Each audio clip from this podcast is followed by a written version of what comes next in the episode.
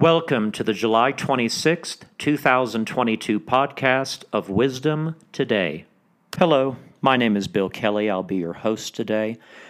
We're going to be reading Proverb 26, but before we begin, let's open in prayer. Father God, I thank you for everyone listening to this podcast today. Lord, I pray that you would give them ears to hear and a heart to receive what you have in store for them today.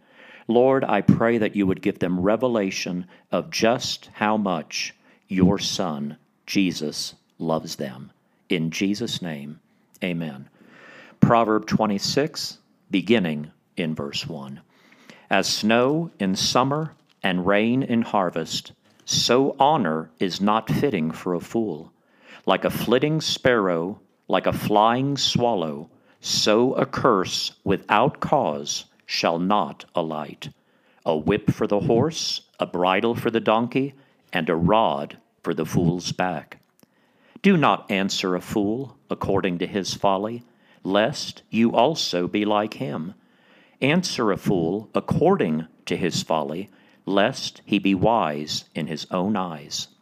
He who sends a message by the hand of a fool cuts off his own feet and drinks violence like the legs of the lame that hang limp, is a proverb in the mouth of a fool. Like one who binds a stone in a sling is he who gives honor to a fool. Like a thorn that goes into the hand of a drunkard is a proverb in the mouth of fools. The great God who formed everything gives the fool his hire and the transgressor his wages. As a dog returns to his own vomit, so a fool repeats his folly. Do you see a man wise in his own eyes? There is more hope for a fool than for him. The lazy man says, There is a lion in the road, a fierce lion is in the streets. As a door turns on its hinges, so does a lazy man on his bed. The lazy man buries his hand in the bowl. It wearies him to bring it back to his mouth. The lazy man is wiser in his own eyes than seven men who can answer sensibly. He who passes by and meddles in a quarrel not his own is like one who takes a dog by the ears. Like a madman who throws firebrands, arrows, and death, is the man who deceives his neighbor and says, I was only joking. Where there is no wood, the fire goes out, and where there is no talebearer, strife ceases. As charcoal is to burning coals and wood to fire, so is a contentious man to kindle strife. The words of a talebearer are like tasty trifles and they go down into the inmost body.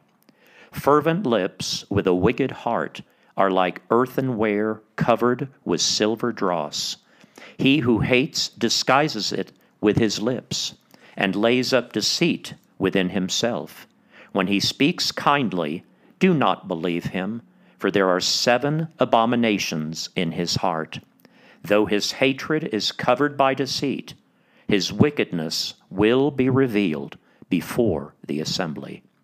Whoever digs a pit will fall into it, and he who rolls a stone will have it roll back on him. A lying tongue hates those who are crushed by it, and a flattering mouth works ruin. Brothers and sisters, I have a treat for you today. I have a fellow student, first year uh, Bible College. His name is Joel Graham. I'd like to thank you for joining me today. Joel, after reading that proverb, what did you get out of that proverb? Well, Bill, a couple things, but first of all, aren't we uh, so blessed to have a father that'll provide instruction like this? Mm-hmm. Just love Proverbs. Um, I, you know, I've kind of zoned in there about 11 and 12, verse 11 and 12, and it speaks to me that um, speaks to me about pride. And uh, pride's even worse than being a fool. And there's more hope for a fool than there is of a prideful man. And, and when we take conceit and we take our own mind over the Lord's, we're really walking in some really mucky water that's that uh, he warns us about here, and I appreciate that so much from him. There you go. I couldn't have said that better myself. Joel, you know, people know you, but I'd like to know your story. You know, just tell me a little bit about your upbringing and, and what it was like. And, you know, where, did you go to church when you were young? Just tell us your story. Sure, Bill. Um, I grew up uh, in the military. My life's been about service. My dad was a retired 22 year Air Force man. I did 29 years in the military myself. Um, and in that 29 years, the military provided uh, educational benefits where I've uh, spent a lot of time taking advantage of that all the way through my graduate degrees. And uh, uh like I said, 29 years of service. I retired in 2014. Uh, went back to uh, northeastern Oklahoma with a burning desire to come back out to Colorado. I did half my career here in Colorado Springs and uh, I was familiar with Andrew Wommack's ministry growing and and actually the uh, development of the property where uh, Charis Bible School is now. Had a desire to go at that time, uh, but um, just had to you know return to Oklahoma and take care of some real estate investments that I had um, in my late years of service. Uh, but thank God I'm back here now and and uh, just enjoying enjoying the revelation that comes every day from this school.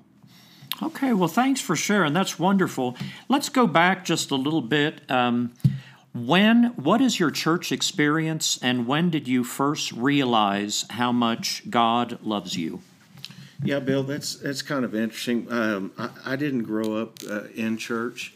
Um, I, I, didn't really grow up in a, in uh, any kind of destructive or uh, home of any kind. I just didn't recognize uh, there just wasn't a Bible in my home. If good old boys got in heaven, my dad would be the first one at the door. Uh, unfortunately, that's not the case. But um, in 1998, um, I received the Spirit, and uh, and I've had a calling ever since uh, to get back to uh, more revelation and, and delving into the to the Bible and learning and, and understanding what actually happened to me. But I was a pretty busy guy in the military. We were a nation at war after 2001. Uh, and so I spent my time in and out of the Middle East. Uh, but, but, again, um, uh, the Lord was heavy on my heart from 98 on, 1998 on. And so that, that uh, uh, drew me here. I recognized how much he loved me, the peace he was putting inside of my life, and the joy I had just knowing him and, and the reality he made uh, clear to me um, just drew me back to coming to this Bible college. Wow. Okay. Well, that's really good. And, um, you know, we talked a little bit prior to coming onto this podcast, and I have three degrees. Um, I have an undergraduate in accounting, and then I had an undergraduate in um, ed- elementary education, and then I got a master's degree in special education, and that that served my purpose well for a time. But now that I'm here in my first year, I realize, as Paul said, none of that, all of that is as filthy rags unto him. And you had mentioned that you have six degrees. Just tell me a little bit about your schooling. Obviously, you went to school for a long time, mm-hmm. and just tell me a little bit about that, and and if that means anything at all to you now. No, that's that's probably one of my latest revelations too, Bill.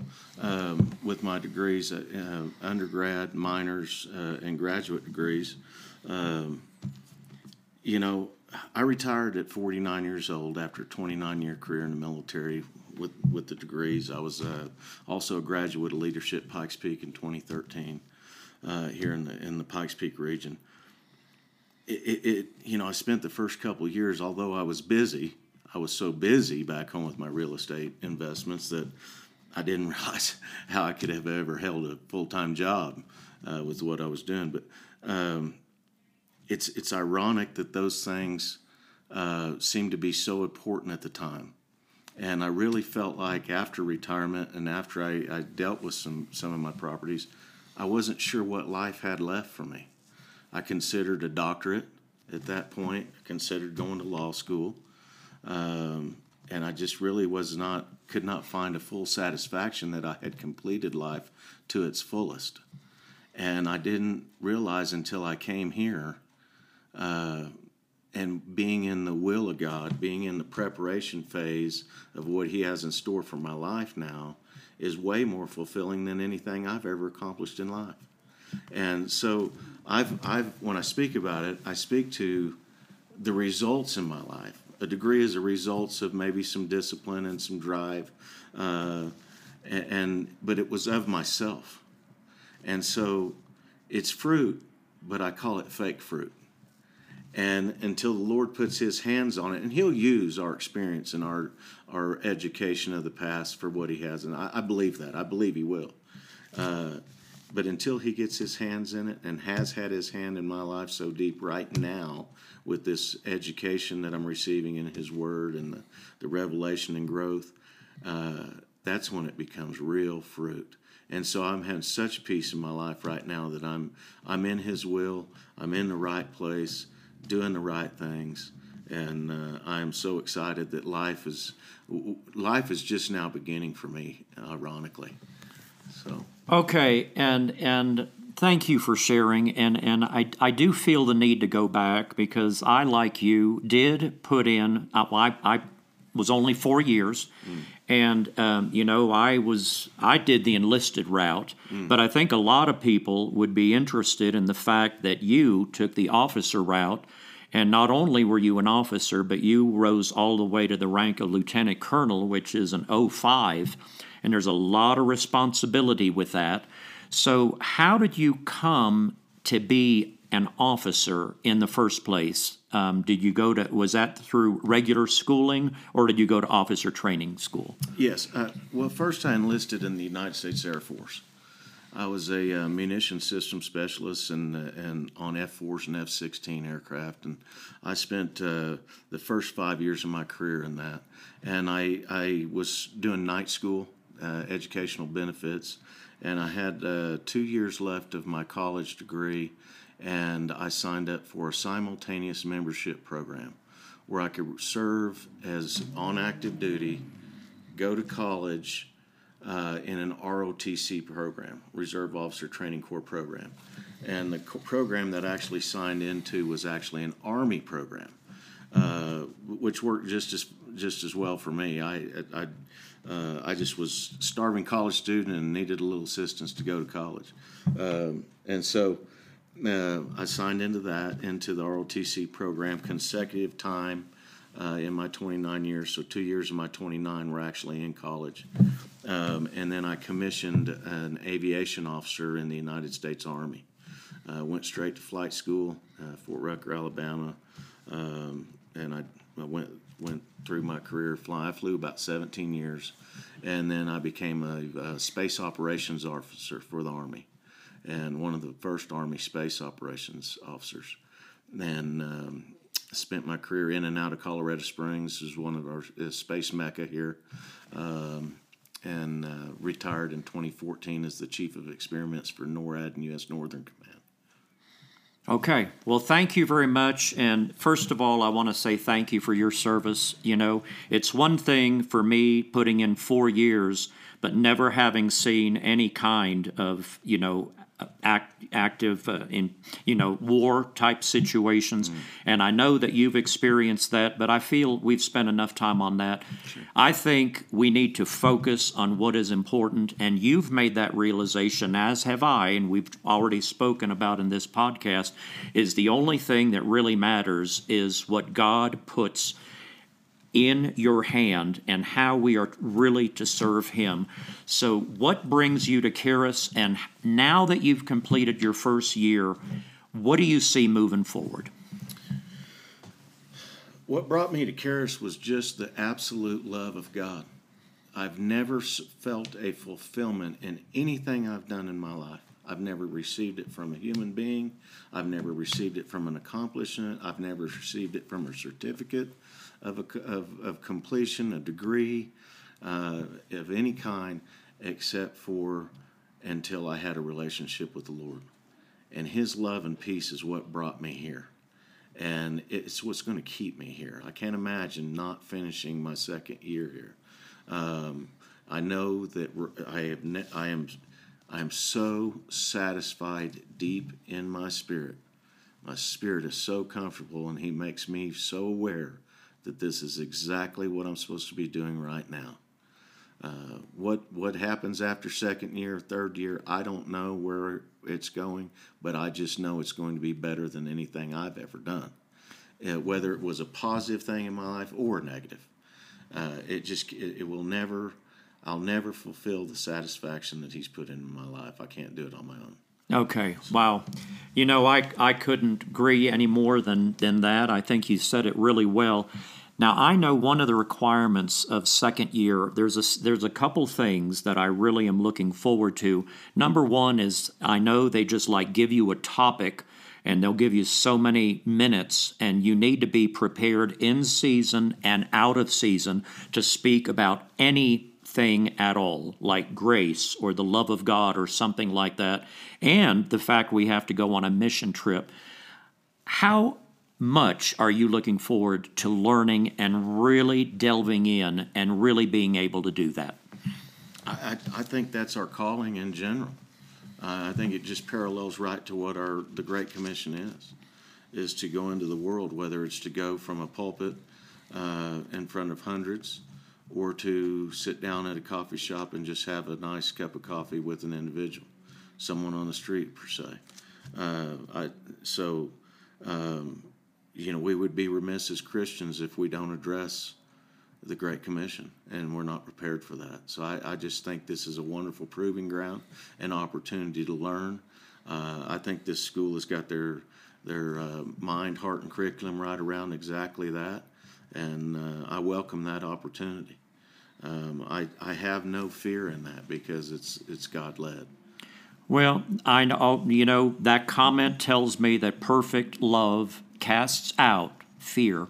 So, you know, the Bible is very clear. If we are doing the will of God and if we are being led by the Spirit, I know that I, you know, I've mentioned this in several podcasts, but you know, I used to live by Matthew 6:33, seek ye first the kingdom of God and his righteousness, and all these things shall be added to you.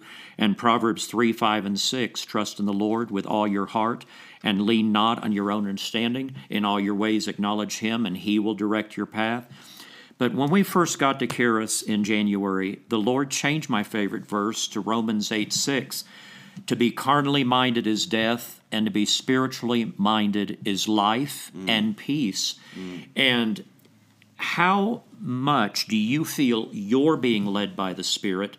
And is that where you feel you're at right now? Oh, absolutely, Bill. Absolutely. And I think that's what provides the peace in my life at this point.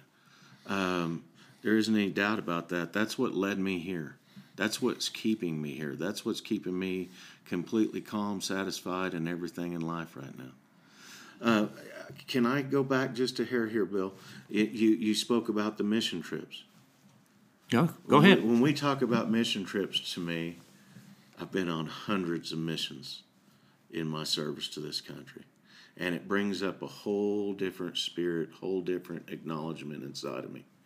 Um, I truly look forward to uh, what the Lord's going to show me in just serving people right here at home. Uh, mission, the word mission to a military combat veteran is a little bit different. So I look forward to uh, going out and experiencing what we have to help people here in this country. Okay. Wow. I couldn't have said that better. You know, I, I just feel a real kindred spirit with you. Mm. And I just want to leave you with this one thought. Okay. One thing when, when we, whenever people go on mission trips, we have had the opportunity to listen to all of these people from second year who have just been on their mission trip.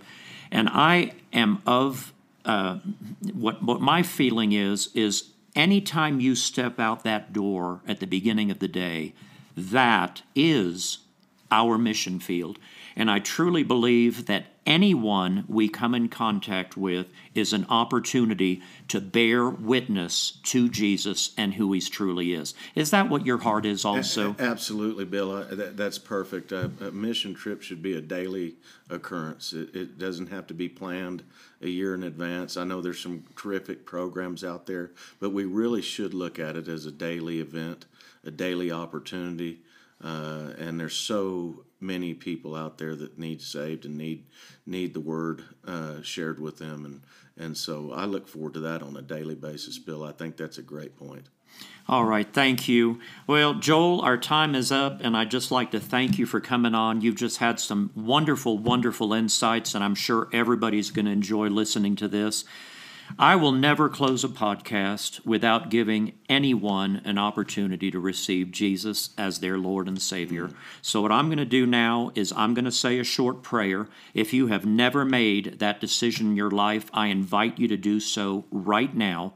Please repeat after me Father God, thank you for sending Jesus to earth.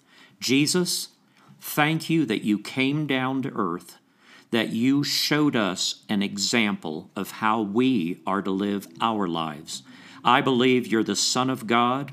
I believe that you died on a cross for my sins, and even though you did not sin, you chose to take all the sins of all time for all mankind so that we could live life and live it more abundantly.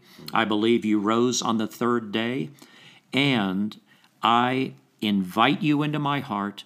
I make you my Lord and Savior. Anyone that prayed that prayer today, I invite you to send me a quick email at Bill Kelley, K E L L E Y, 0807 at protonmail.com. Now, May the Lord bless you and keep you. The Lord make his face shine upon you and be gracious to you. The Lord lift up his countenance upon you and give you peace. Please join me again tomorrow as we further explore wisdom today.